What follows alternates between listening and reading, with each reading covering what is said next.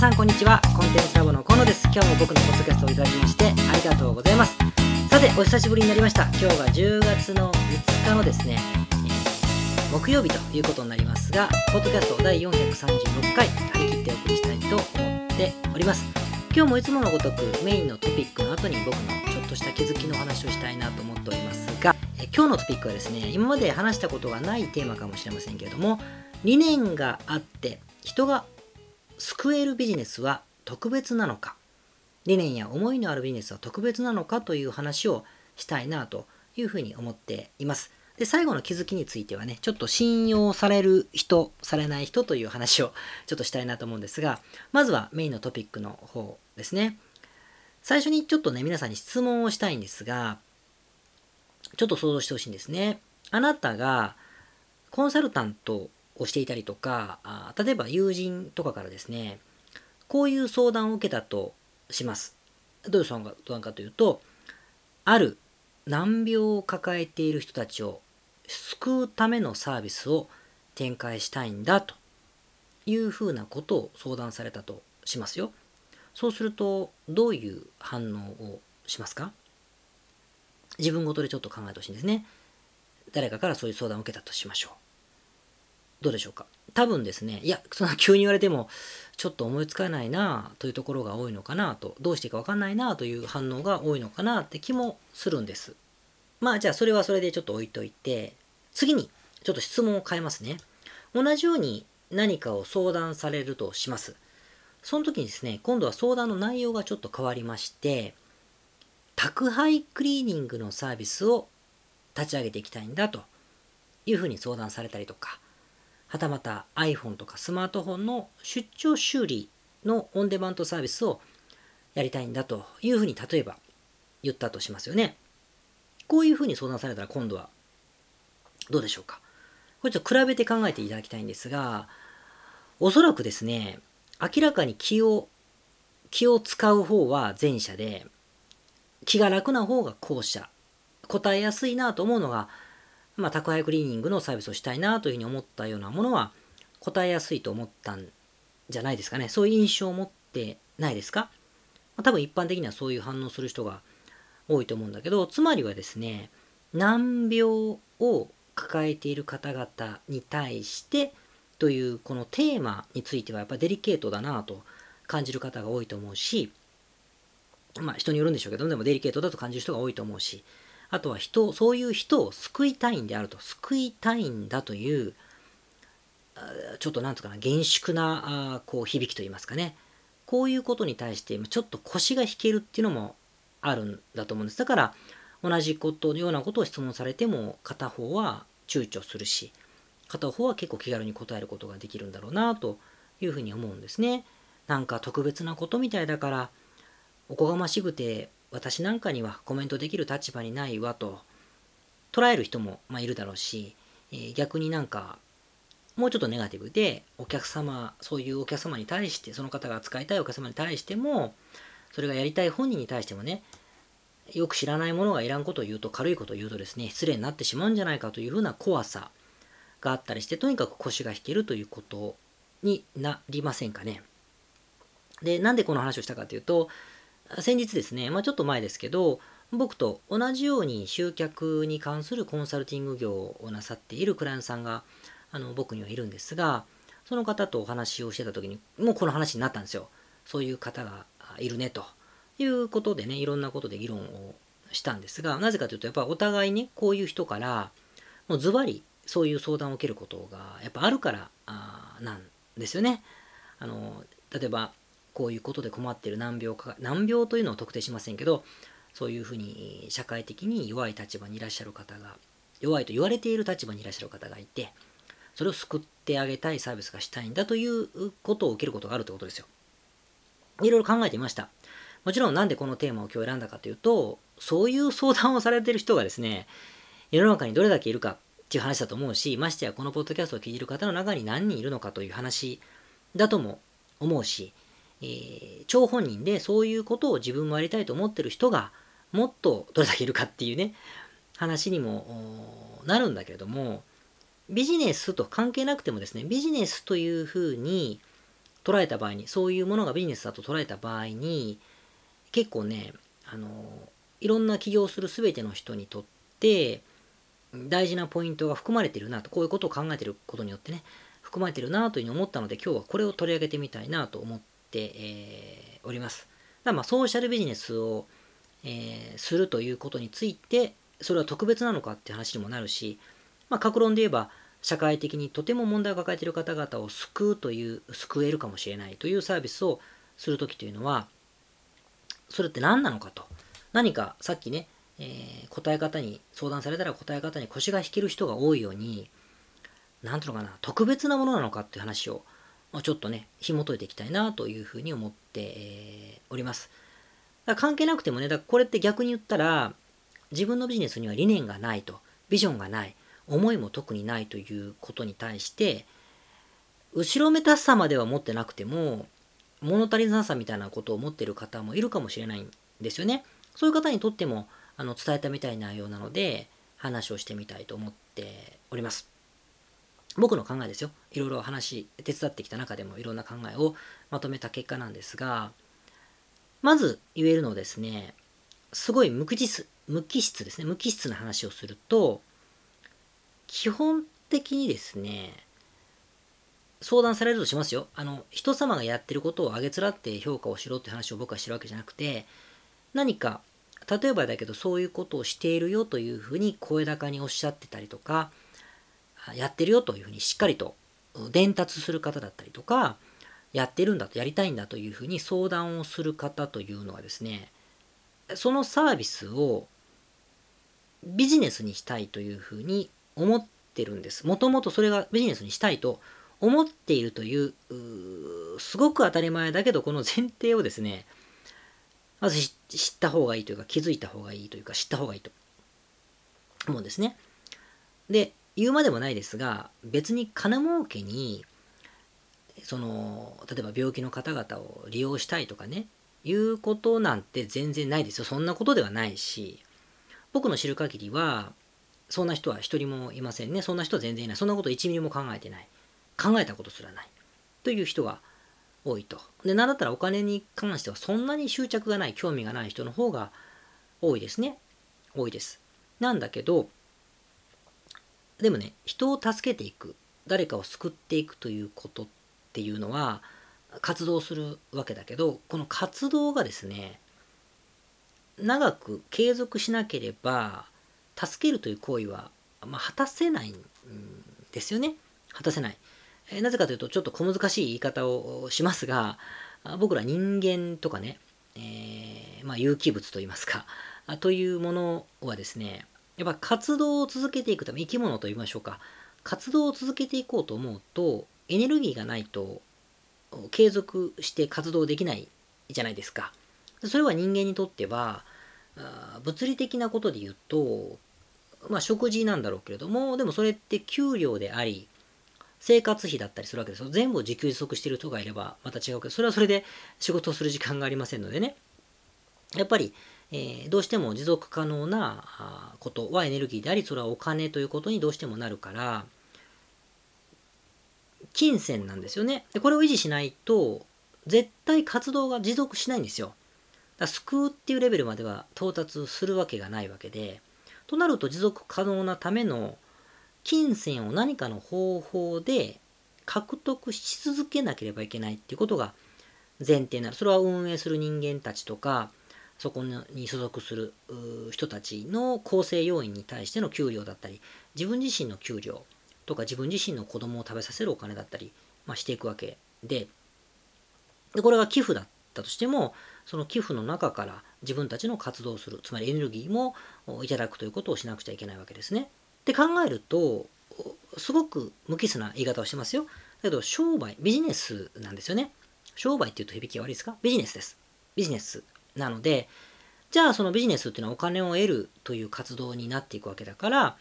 そうなると、やっぱりマネジメントとかマーケティングと呼ばれるものがドラッカーさんでいうところのマーケティングとマネジメント、マーケティングとイノベーションってことが必要になっていくわけですよね。ここまで伝えます？それってビジネスなんですよ。ですよね。だから、お金を得るためにはマーケティングのビジネスがいるし、お金を得なければあ有機物である人間が構成して活動するその人を救うという活動は維持継続できないわけだから。ということはイコール人を困ってる人を救うその困ってる人がいかにデリケートな状況の人だとしてもいかに弱い立場の人だとしても結局そういうことをしなくちゃいけないってことはお金を得ることが必要だしそれを継続させる必要があるそれはすなわちマーケティングだったりマネジメントがなければお金とは得られないのでビジネスというふうに呼べるということを言いたいわけですね。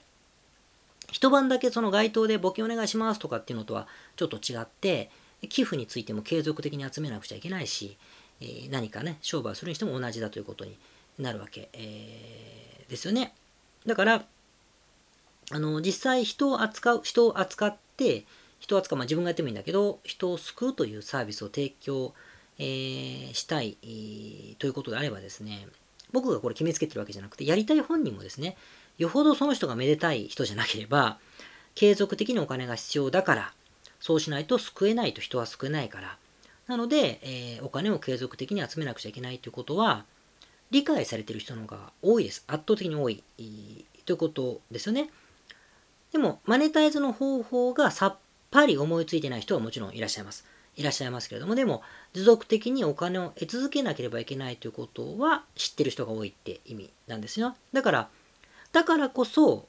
どうであったとしても、どういう問題を抱えるようなプログラムだったとしても、コンサルタントと呼ばれる人に、人にとか僕みたいな人にですね、相談をするという行為にまで至るわけですよね。それを意識がなければコンサルにね、ちょっと聞いてみようかなんて思いませんのでね。これはしつこいけど社会貢献であっても、デリケートな課題のものであっても、あの、必要なんです。手続きとしてマーケティングとか、マネジメントとか、まあ、グロースハックだったり、そういうプロセスは必要だから、ビジネスは結局ビジネスなんだっていうことをまず理解しとく、捉えておくことが必要。やってる人も、相談される人も、自分はそんなことがないと思ってる人も、それを分かっておいた方がいいから、同じは同じ、根っこは同じだということなんですよね。で、じゃあ、えっと、そのお金を集める方法についてはもう細かくなってくれども、例えばですね、不登校の病気じゃないけど、不登校のお子様を持ってらっしゃる。持ってるって言い方いいのかな？まあ、お子様がいらっしゃる親御さんを、ご本人も含めてですね、心と、えー、教育というツールの両面からですね、支援したいサービスをしたいとします。まあ、非常に鋭利な匂いもするけれども、まあ、人を助けるというふうに考えていきましょうか。まあ、学校だとね、居心地がすごい悪い学校も日本にはいっぱいありますからね。としたとしましょう。その時に、何か、その人たちの受け皿となるような学校とかコミュニティを作るということがゴールであって、それをもって人を救うというふうに思っていたりとか、はたまた海外への転校って不登校で転校する人多いですからね、不登校で転校する人たちの資金援助が目的だったとしますよね。で、そうなると、そのお金をね、留学資金だったりとか、学校を作るお金、運用費用を家族から直接いただかなければ、マネタイズの方法がないと思ってしまう。持続可能にならないと。だったらもう、あとは寄付しかないみたいなことを思ってしまうように思うんだけども、でもね、例えばですけど、極端なこと言うと、持続可能なお金が手に入ればいいわけなんだから、一般的なですよ、比較して、自分たちと比較して、えー、問題を抱えて、抱えているんだろうけどみんな、まあ自分たちの問題を抱えていない、比較的裕福な家庭のお子様に、すごく高額なサッカースクールを提供してですね、そこでお金を得るとか、もしくは英会話のプラグのキッズ向けとかジュニア向けの英会話プログラムを提供してお金をいただいて、その収益を持って、いわゆる不登校の方々を支援するコストに回していくと。で、ご本人たちからいただくお金はすごく優遇するみたいなことでも持続可能になるじゃないですか。これをマネジメントとかマーケティングとか、まあ、あいうふうにイノベーションとか呼んでいくんだけども、こういうふうなことができるわけですね。ネズミ小僧とかもあの架空の人物らしいけど、ネズミ小僧っていうのはあ昔の江戸時代でいうところのですね、悪代官というか、まあ大体時代劇って金持ちは悪者に扱われているんだけど、まあ、死のう交渉かよって話ですが、あの金持ちは悪者に扱われてましてね、えー、そういう家に泥棒に入りまして、ネズミ小僧は泥棒に入りまして、で、大金持ちから悪巧みをして儲けた金を奪ってですね、で、貧乏人の長屋にお金を置いていくと。でお父ちゃんが病気の家には金貨を4枚ぐらい置いていくみたいな描写があるわけですがまあこう正義の泥棒みたいな役なんですけどマネタイズのモデルはこれに近いですね。いい悪いを寄せして、えー、マネタイズの仕方は結構似ているということになるわけでだから多くの社会貢献したいビジネスっていうのはさっきの難病に困ってる方とかいろんなことで苦しんでいらっしゃる方っていうことを救いたいとかっていうふうに考えていくとうーん、まあ、経済的にですねいろんなサービスの対価を払う余裕がない方だって当然いるわけでその場合はあのー、マネタイズを考える場合に本人から金をもらうってことばっかり考えちゃうとそこで思考がストップして永久に寄付をしてくださる方を集めようとかって短絡的な話にどうしてもなっちゃう。もちろん、その、チャイルドケアのプログラムみたいにね、えー、賛否あるんだろうけれども、あの継続的に毎月1000円振り込まれますよみたいなことでもいいんだろうけれども、そこしか思いつかなくなったなっちゃうんですね。だけど、しつこいけど、とにかくキャッシュを得ることができれば持続可能であると思えばですね、マネタイズの方法はいくらでもあるよねって話に、まあ、なるから、極論言うとネットショップとかネットのそのなんかサービスして、そこで儲けた金を全部突っ込むという発想でも当然あの持続可能ってことにはどうせなるのかなというふうに思うんですよね。思うんですよ。で、考えていくと結局のところさっきも言いましたけどその難病の方々を助けたい時難病の方々からどうやって金をもらうかとか寄付をじゃあどう集めるかっていう固定的な発想ではなくどうやってお金を稼ぐかどうすると稼ぎ続けられるかそしてそれを活動費に回せるかということを考えていくとしたらですよしたらですね論点というのは集約されてきて結局なんだろう何の理念もなくて何の思いもなくサービスをしているような起業家の方とかねただただ金持ちになりたい野心家の人たちと動きは同じになるんですよね。目指すところっていうか果たさなければいけない、まあ、クリアする課題とかは全部同じになっていくので、まあ、そこでも結局ビジネスはビジネスというふうにやっぱり思うしかなくないと逆に思うべきであるって話になるわけですね。でしつこいですしつこいですけど あの金儲けと一緒にするなよっていう意見もいただきそうなんですが感情的にねどういう思いを持って取り組んで、えー、いるよねとか他のサービスとね社会の貢献度合いとかなんだろうな本人のその熱い思いとか真剣度合いを軽視するな軽視してるとかいう話をしてるわけないんですよ。してるわけないじゃないですか。してるわけないんですね。なかなかできることじゃありませんよ。私そういうことが増えると社会は多分もっと良くなるんでしょう。国がというより社会がやっぱ良くなると思うしチャレンジする人生にとってチャレンジするに足るようなことだし我々はそれをしない人であったとしてもしっかりと応援をしていくというべきものだろうなということは、まあ、僕でも分かってるんですよ。分かってるしその通りだと思うんだけどでもね仕事と捉えた時にそのマネジメントマーケティングをするというかそれを活動する本人は例えば僕僕も一起業家と思っています自分のことをね。とですね僕と果たさなければならない仕事の責任っていうのは同じなんですよね。目標も同じですよ。いかにお金を継続的にもらえるように工夫をするか、何をするかということで、ここにフォーカスするしかないじゃないのってことだから、人の役に立つとか、人から尊敬されるとか、人に応援してもらえるとか、自分もワクワクするとか、生きる力に活力になるということはですね、あのー、どう感じるかって差はあるかもしれないけれどもでもでもねでもそれはそうだとしても金儲けだけをしたい人だとしてもお金儲けをしようと思うと人の役に立つことをしなくちゃいけないしお金儲けは儲かりませんから。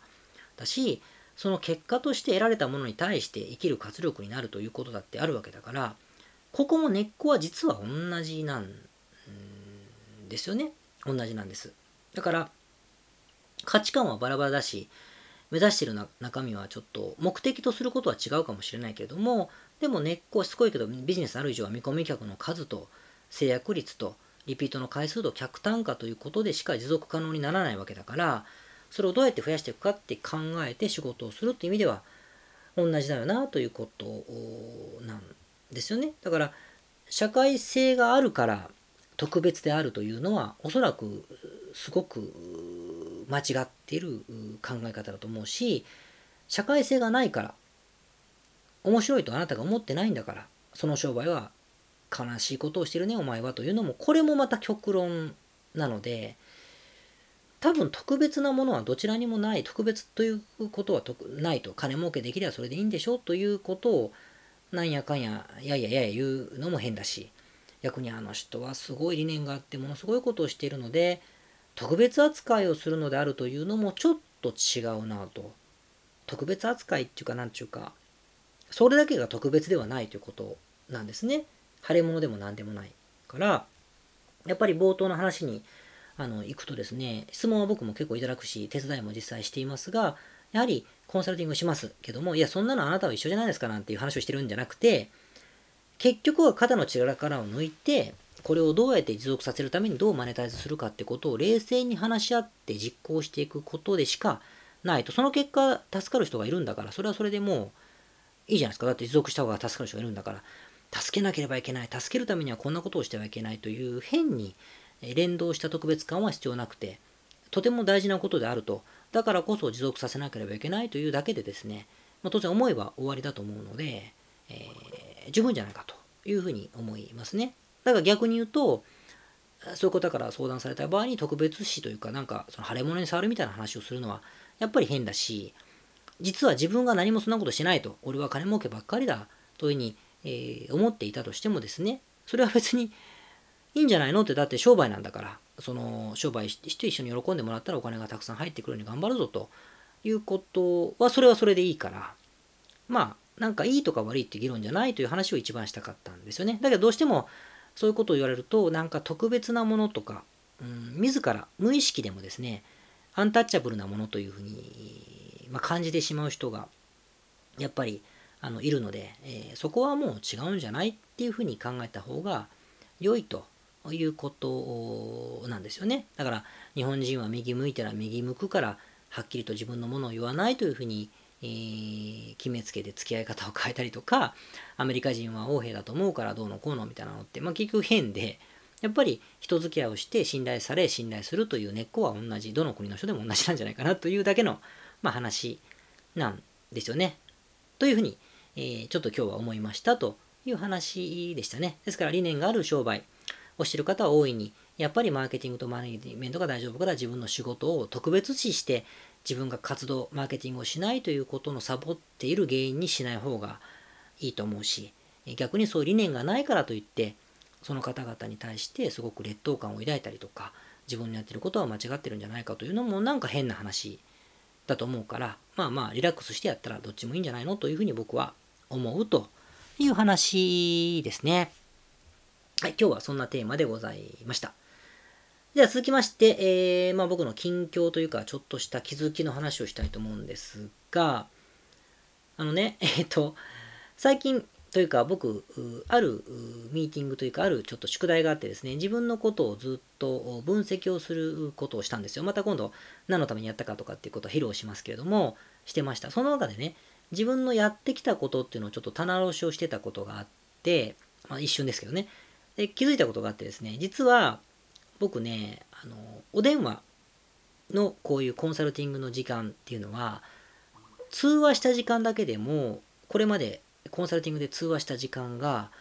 1万時間以上余裕であるんですよ。1万時間余裕で。人はね、1万時間以上一つのことをやるとですね、その道のプロになれると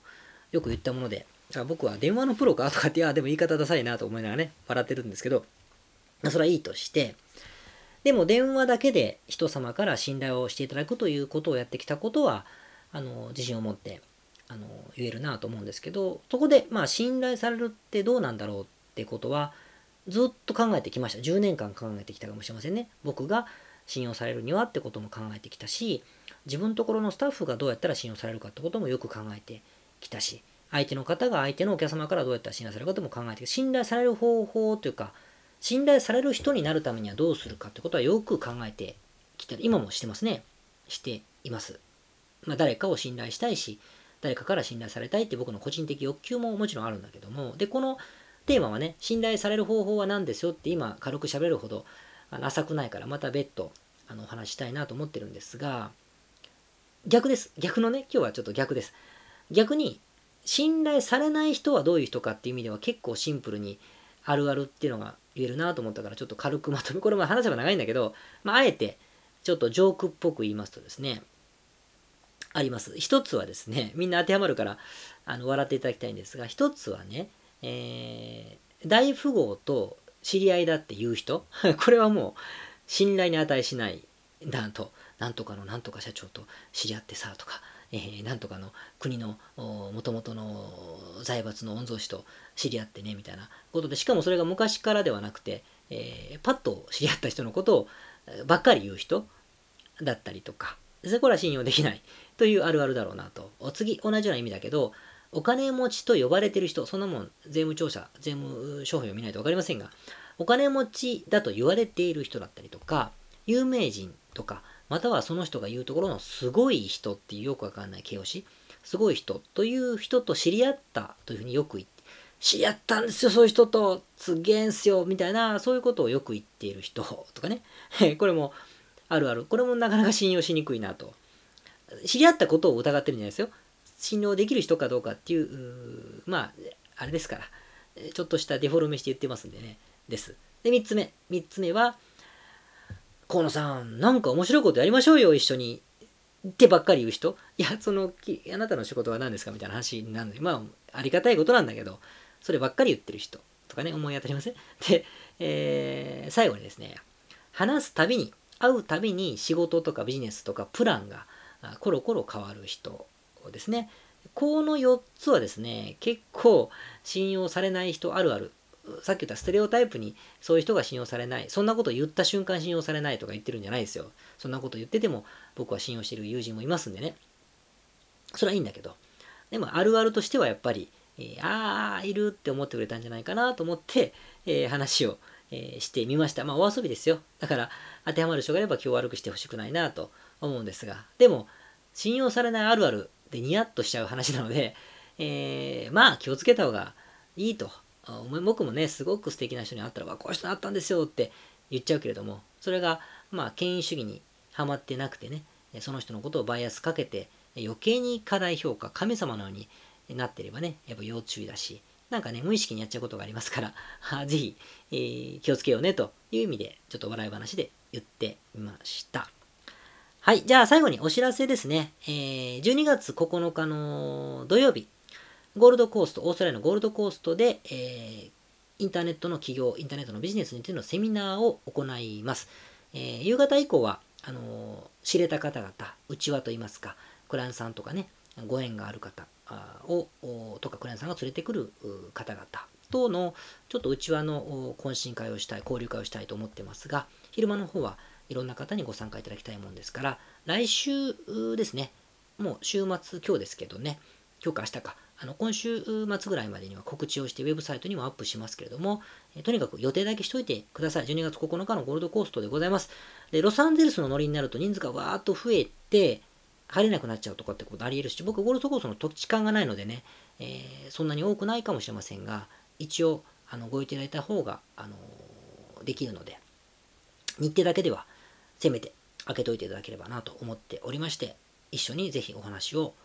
しましょう。ということで、え今日も以上で終わりたいと思っております。それでは、えめっきり気温も下がってきましたが、風邪などひかないように頑張ってい、えきましょう。ありがとうございました。ポッドキャストをお聞きの皆様、こんにちは。コンテンツラボの山口よし子と申します。普段はサンフランシスコに住んでおります。いつもご視聴どうもありがとうございます。お聞きの日本の方、海外の方起業で制約に縛られない自由なライフスタイルを実現したいと思いませんか？今日はそんなリスナーの方へお知らせとお願いがありまして最後にお邪魔させていただいています。一つ目はコンテンツラボのコンサルティングサービスについてです。番組でもホストの河野がよくメンバーさんと呼ばせていただいていますのでご存知の方も多いかもしれませんね。起業前の人にはビジネスプランを一緒に考えることから始まり起業後の方なら集客組織化異業種展開お金の残し方または望むライフスタイルの実現まで実際の電話やメールでのコンサルティングのほか学べる仕組み世界中日本人の日本人の日本人同士とつながれる仕組みを取り入れたコンサルティングコーチングコミュニティが全て入ったサービスです。私たちのクライアントさんは7割が海外在住者さんで3割が日本の方です。これから起業したい方すでに起業している方成長期に入られている方とても刺激的にご一緒させていただいています。皆さんそのコストに必ず驚かれるのですがわずかスポーツジムくらいの費用でお受けいただけるコンサルティングサービスです。日本の人で海外関係なく日本でのビジネスを考えている方も多いのでご安心ください。よく聞かれるのですが日本の人で海外関係なく日本でのビジネスを考えている方も多いのでご安心ください。